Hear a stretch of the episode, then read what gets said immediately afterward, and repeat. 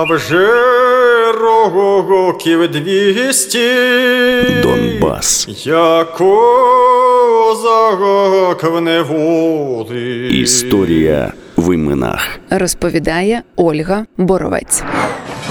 Пам'ятаю, як мене у 1940 році тато віз на Донбас разом із Марусею. Досі пам'ятаю, як пахло в вагоні. Той запах недавно уже тут упізнав і зрадів. Так пахло в вагоні. Пам'ятаю, як сміялися жінки донецького бараку, що я хвалився, ходячи в довгій сорочечці. Цю сорочечку мені бабуня пошила із кишенькою. Казав я, їм було чогось відрадно. Пам'ятаю гуньку, коричневу свитку, яку я носив, тоді чи пізніше, вже школяриком. Це перший свідомий спогад Василя Стуса про Донбас з його листа до сина, написаного 1979 року, коли поет перебував на засланні. Саме на Донбасі у місті Сталіно, нині Донецьк, минуло його дитинство. А народився Стус на Вінничині, у Рахнівці, у святвечір 6 січня 1938 року. За два роки до тієї подорожі у поїзді. Родина була не бідна до колективізації. Брат Єлини, матері Василя Стуса Дмитро Сіньківський, був головою колгоспу. Заможні стуси відмовлялися йти в колгосп і мали на те причини. Зведену сестру Семена Стуса, батька Василя, з чотирма дітьми вигнали з хати за недоплату податку, а її чоловіка застрелив голова сільради. Тиск на родину був шалений. Під приводом розкуркулення забирали увесь врожай та їжу. Люди з села втікали. А хто не встиг, потрапляли під розкуркулення і, зрештою, за грати. Зрештою, батько Василя Стуса таки написав заяву до колгоспу і втратив не лише врожай, а й усе майно. Тоді голова родини і вирішив, як казали, завербуватися на Донбас. Він приходить додому та й каже: Ти знаєш, є із Донбаса вербовщик, я, навірно, завербуюся. Нічого вже не хочеться йому. Не хочеться вже дивитися на них, на тих людей. А я кажу до нього: як хочеш. Пішов він, щоб дали йому справку, що він поїде. Голова колгоспу, голова сільради ні в какую, ми його не пустим. І не дали йому нічого, ніякої справки. А чоловік, той вербовщик з Донбаса, каже: Ви знаєте що? Я вас беру без ніяких документів. Ви йдіть на мою відповідальність. Та й взяв на свою відповідальність. То й ми сюди приїхали. Це спогади Єлини Стус з книги спогадів про поета Нецензурний Стус. Донбас не балував стусів. Сам Василь Стус багато писав про дитинство і спогади не світлі. Пам'ятаю початок війни, як відступали наші. Сусід татарин зарізав лошака, гарного, молоденького. На моїх очах перерізав горло. Я плакав, так було шкода. А вже як він, сусід, хотів мене нагодувати м'ясом тим, смерділо на весь коридор. Я ревма ревів, аби не присилував до такого гріха їсти гарного лошака. Пам'ятаю кролів, що їх ми тримали в час війни. Чомусь поздихали ще сліпі. Трупики лежали в болоті. Ой, як мені було сумно. Тоді я не хотів жити. Так було гірко і скрушно за кролями. Коли мені минуло 9 літ, ми почали будувати хату. А тато помирав з голоду спухлий. Ми, діти, пхали тачки, місили глину, робили саман, виводили стіни. Голодним я був повсякчас, як песня. Пам'ятаю коржі із жмиху, які тоді пекла мама. А мені від них геть боліла голова. То був мій третій, четвертий клас. Тоді на тій біді я став добре вчитися. Вже четвертий клас кінчив на відмінно. Усе дитинство моє було з тачкою. То везли картоплю з поля, то з мішком я ходив на городи, торвав траву, чи то для корови, чи то для кози, то возив вугілля, збиравши на териконі. Тяжко жили, мало не лопали. Пам'ятаю, як 1946-47 пас чужу корову. За це мене годували. Я знав, що мама голодна і не міг їсти сам. Просив миску додому, аби поїсти з мамою разом. Колись поніс миску, а мама стала сварити мене дуже тяжко. Плакала. Казала, аби я так не робив більше, бо їй дуже хотілося їсти. І дивитися на їжу їй було тяжко. А мені ложка не лізла до рота. згадував Стус у листі до сина Дмитра. Голод. Голод був з поетом з дитинства. То був голодомор в Україні 1946-47 років. Тоді Сталін наказав конфіскувати врожай у селян. Врожай продавали на експорт та дарували братнім країнам у соціалістичному таборі. У 1946-му з СРСР вивезли 350 тисяч тонн зерна до королівства Румунія, а у 1947-му 600 тисяч тонн зерна до Чехословацької республіки. За тих два роки Польська республіка отримала з радянського союзу 900 тисяч тонн хліба. А в цей час на півдні радянської України та в Молдові шаленів голод. І лише за перше півріччя 1947 року офіційно зареєстровано 130 випадків людоїдства. За той рік від штучного голоду, спровокованого радянською владою, загинули понад мільйон українців. Голод був з Василем Стусом з дитинства. Голод добив його у засланні. Донбас формував Стуса. Василь Стус вчився у середній школі номер 265, тоді ще міста Сталіно. До слова, закінчив її зі срібною медаллю. Далі був історико-філологічний факультет педінституту того ж таки Донецька, у той час Сталіно. Вже у студентські роки Стус обрав собі достойне товариство разом із письменниками та поетами Олегом Моричем, Володимиром Міщенком, Анатолієм Лазаренком, Василем Захарченком, Василем Голобородьком. Стус був членом літературного об'єднання Обрій після інституту зі своїм дипломом з відзнакою Стус встиг попрацювати три місяці за спеціальністю вчителем української мови та літератури у селі Таужне Кіровоградської області. Далі призов і два роки служби на Уралі. Саме під час навчання і служби Стус почав писати вірші. Перші уроки поезії мамині. Знала багато пісень і вміла дуже інтимно їх співати. Пісень було стільки, як у баби Зуїхи, нашої землячки і таких самих. Найбільший слід на душі од маминої колискової Ой, люлі, люлі, моя дитино. Шевченко над колискою це не забувається. Писав Стус у передмові до зимових дерев. Пропоную послухати уривок тієї самої колискової у виконанні Ніни Матвієнко. Ой, люлі, люлі, моя дитино, вдень і вночі підеш мій сину по Україні на скленучи.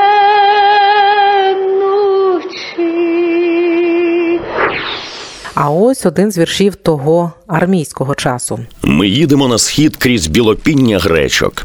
Незнаним видиться нам плетиво доріг, берези в мороці і сонний оберіг, отари в куряві розблуканих овечок.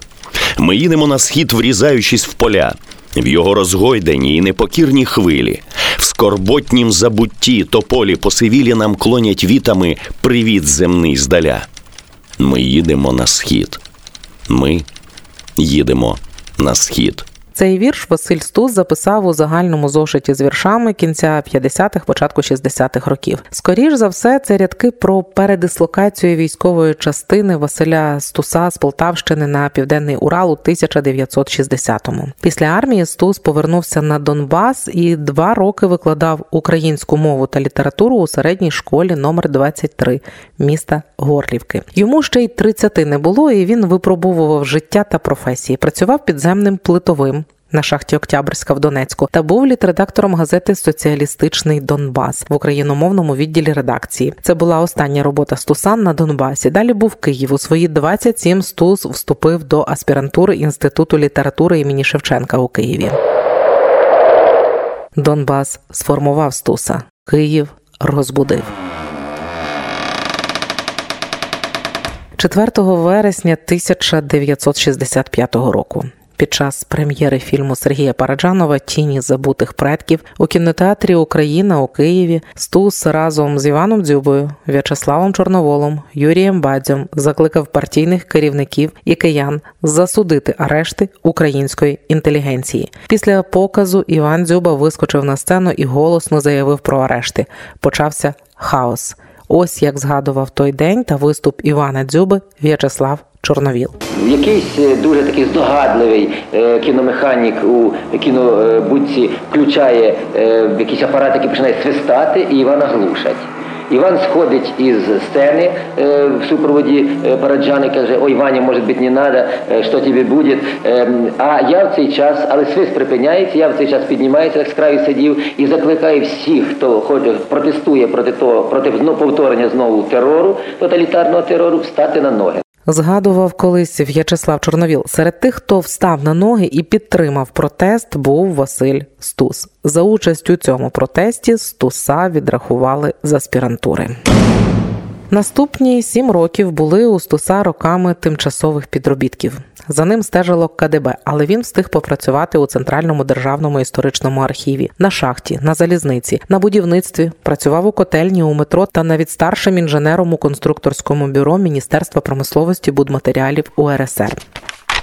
То були роки, коли, як писав колись Олександр Олесь, з журбою радість обнялася. У 1965-му Стуса відрахували з аспірантури, але того ж року він одружився з Валентиною Попелюх. За рік у них народився син Дмитро, але першу збірку віршів Стуса круговерть відхилило видавництво. Попри позитивні відгуки рецензентів, відхилили і його другу збірку Зимові дерева, але її опублікували у сам видаві. А у 1970 році зимові дерева видали у Лондоні у видавництві ОУН. Вчися чекати, друже, вчися чекати. Ластівки на електричних дротах, почорнілі в сині неба, що наслухають струмні струми землі, чи під сліпі вікна за тисячі проминулих літ не витворили своєї духовності, що потерпає вівериця битий горіх брати з твоєї руки. Ще людська душа дрижить, як море у незручній западині екзистенції, зарання, друже, власним віддатись пристрастям, тільки так вияви самовтрати, кам'яній, кам'яній, кам'яній, тільки тверить символ самозбереження. Це був голос Василя Стуса і його вірш Вчися чекати, друже з тієї самої збірки Зимові дерева. Невгамовний стус не мовчав попри неприємності після першого протесту. У відкритих листах до спілки письменників Центрального комітету Компартії Верховної Ради УРСР Стус критикував радянську систему, яка після відлиги поверталася до тоталітаризму. Стус протестував проти арештів колег. А на початку 1970-х приєднався до групи захисту прав людини 12 січня 1972 року. Василя Стуса арештували під час хвилі арештів українських дисидентів за власні вірші. За три дні до першого арешту, 12 січня 1972 року, Василь Стус разом із друзями-письменниками ходили різдвяним вертепом у Львові. Так протестували проти заборони та забуття українських традицій. Зібрані гроші, а це були 250 рублів. Колядники планували передати для допомоги політв'язням та їхнім рідним. Коли Василь Стус повернувся до Києва, його та ще 18 учасників коляди арештували. Згодом історики називатимуть цю подію арештована коляда. Сіли до вечері, а діти питають.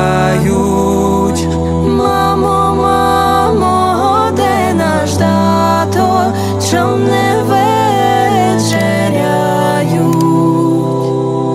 Під час обшуку у Стуса вилучили понад 5 сотень віршів, десятки статей, переклади поезій, працю 15 років. За роком рік росте твоя тюрма, за роком рік підмур'я в землю грузне, і за твоїм жалінням заскорузлим за безголів'ям просвітку нема.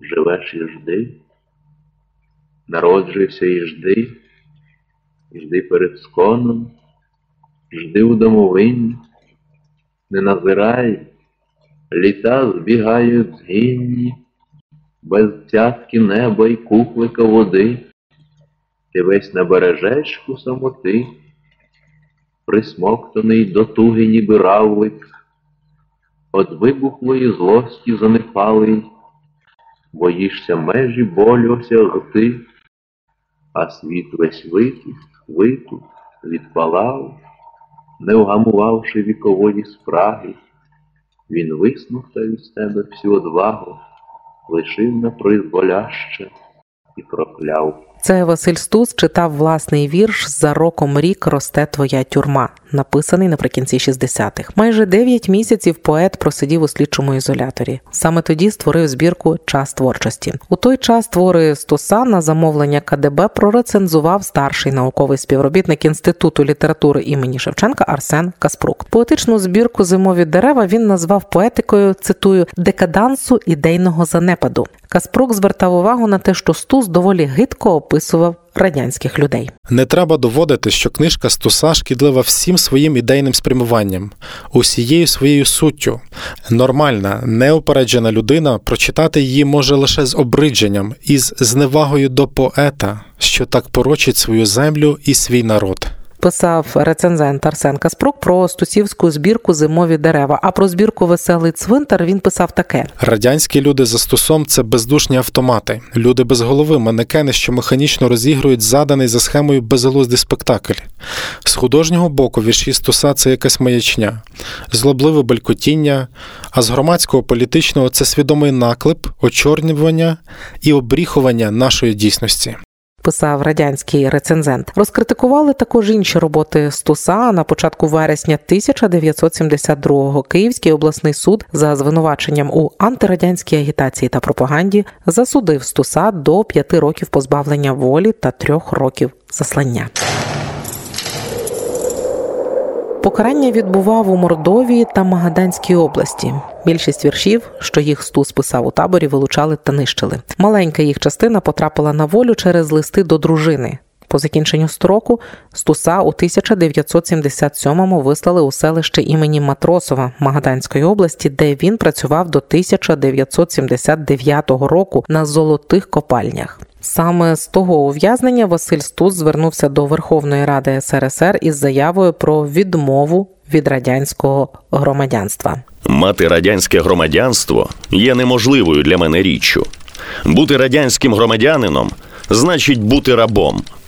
Писав Стус у 1978 році. Поета прийняли до пен-клубу Міжнародна правозахисна організація, яка опікується правами літераторів, перекладачів, редакторів, публіцистів та журналістів. Наступного 1979 року Стус повернувся до Києва після ув'язнення і приєднався до гельсінської групи захисту прав людини. Попри підірване здоров'я, Василь Стус пішов працювати на завод робітником, а згодом став формувальником другого розряду на заводі імені Паризької комуни. Потім на фабриці Укрвзуттєпром він працював намазувальником затяжної кромки на конвеєрі. Однак на волі він пробув менше року. У травні 1980-го Стуса знову арештували, визнали особливо небезпечним рецидивістом і засудили до 10 років примусових робіт та 5 років заслання. Саме на тому процесі Стус відмовився від призначеного йому адвоката Віктора Медведчука, того самого, якого ми знаємо як кума Путіна, проросійського політика, залученого до мінських переговорів по Донбасу у 2014-му та як державного зрадника. Стус намагався захистити себе сам. Адже попередній підзахисний Медведчука, поет Юрій Литвин, саме через пасивність Медведчука отримав максимальний термін. Повернімося до Стуса. Коли поет спробував відмовитися від захисту Медведчука, його вивели із зали суду і вирок зачитали без нього. Сам Медведчук, який мав активне політичне життя в Україні до 2022 року, переконував, що роль адвоката в таких процесах була мінімальною. Водночас, у 2016 році адвокати Роман Титикало та Ілля Кострін провели правничий аналіз справи і дійшли висновку, що навіть за радянським законодавством Медведчук мав для захисту підсудного необхідні важелі, але ними не скористався і порушив адвокатську етику, визнавши провину свого підзахисного за нього самого.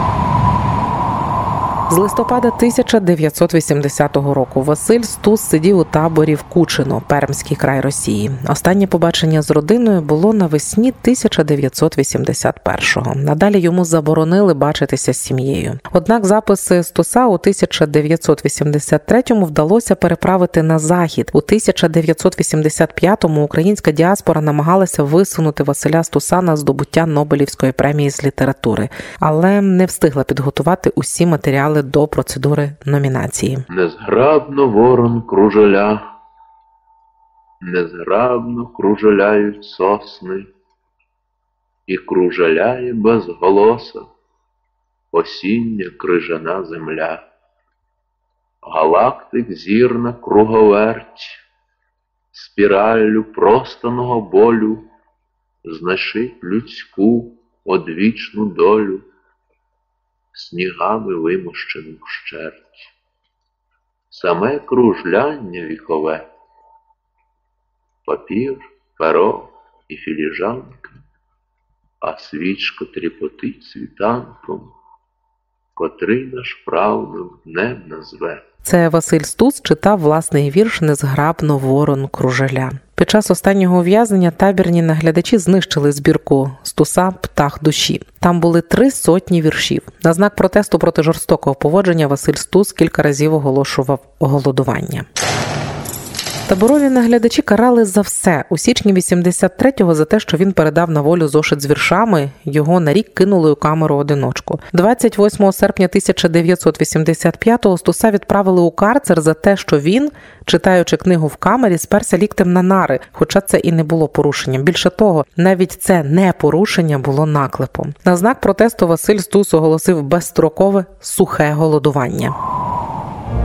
Помер Стус в ніч на 4 вересня 1985 року.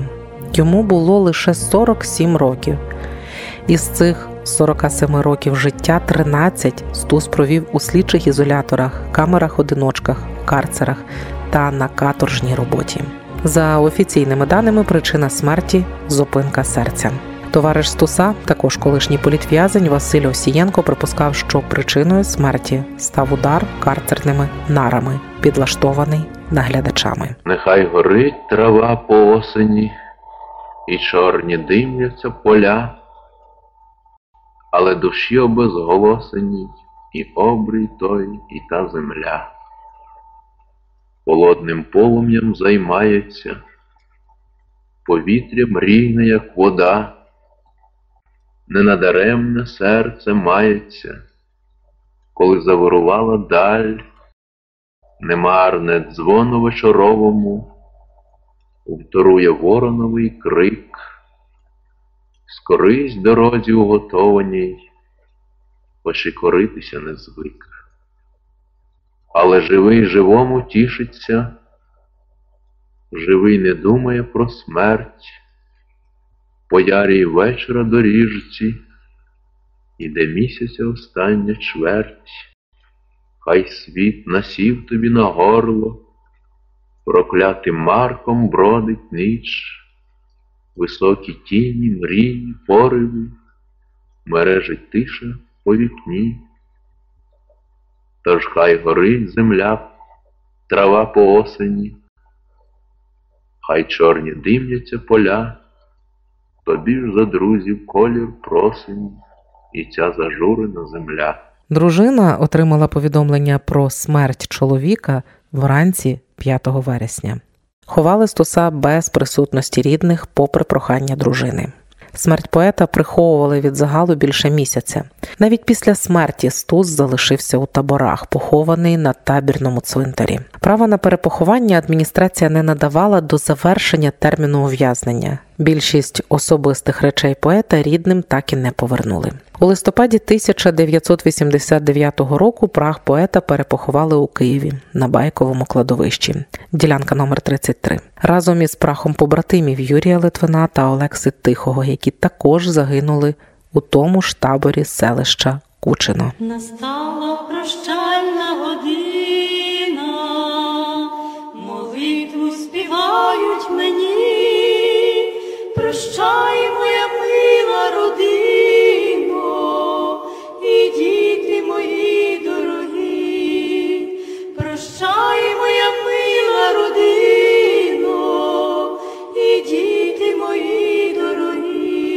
У 1990 році прокурор УРСР Михайло Потебенько опротестував радянські вироки щодо Стуса. У тому ж році, ще в радянській Україні, яка уже неминуче ставала незалежною, Василя Стуса реабілітували. Поета Стуса виростив та загартував Донбас, розкрив Київ, убила Росія. До слова, поетом себе Стус не вважав і просто ненавидів це слово, про що писав у вступному слові до збірки Зимові дерева. Ненавиджу слово поезія. Поетом себе не вважаю. Маю себе за людину, що пише вірші. І думка така: поет повинен бути людиною, такою, що повна любови, долає природне почуття з ненависти, звільнюється від неї, як от скверни.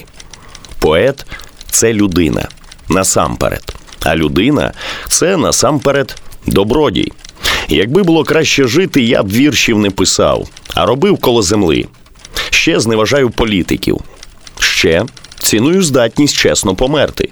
Це більше за версифікаційні вправи. З вами була Ольга Боровець. У наступній серії подкастів Донбас. Історія в іменах розповім про Христину Алчевську. Так, так, це прізвище, від якого походить назва Алчевська на Луганщині. Христина Алчевська була дружиною засновника міста і навчала української мови дітей на Донбасі. Більше про неї розповім наступного тижня. Цей контент створено за фінансової підтримки Європейського союзу. Вміст публікації є одноосібною відповідальністю Deutsche Welle Academy програми «Медіафід» для сходу і півдня України та не обов'язково відображає погляди Європейського союзу.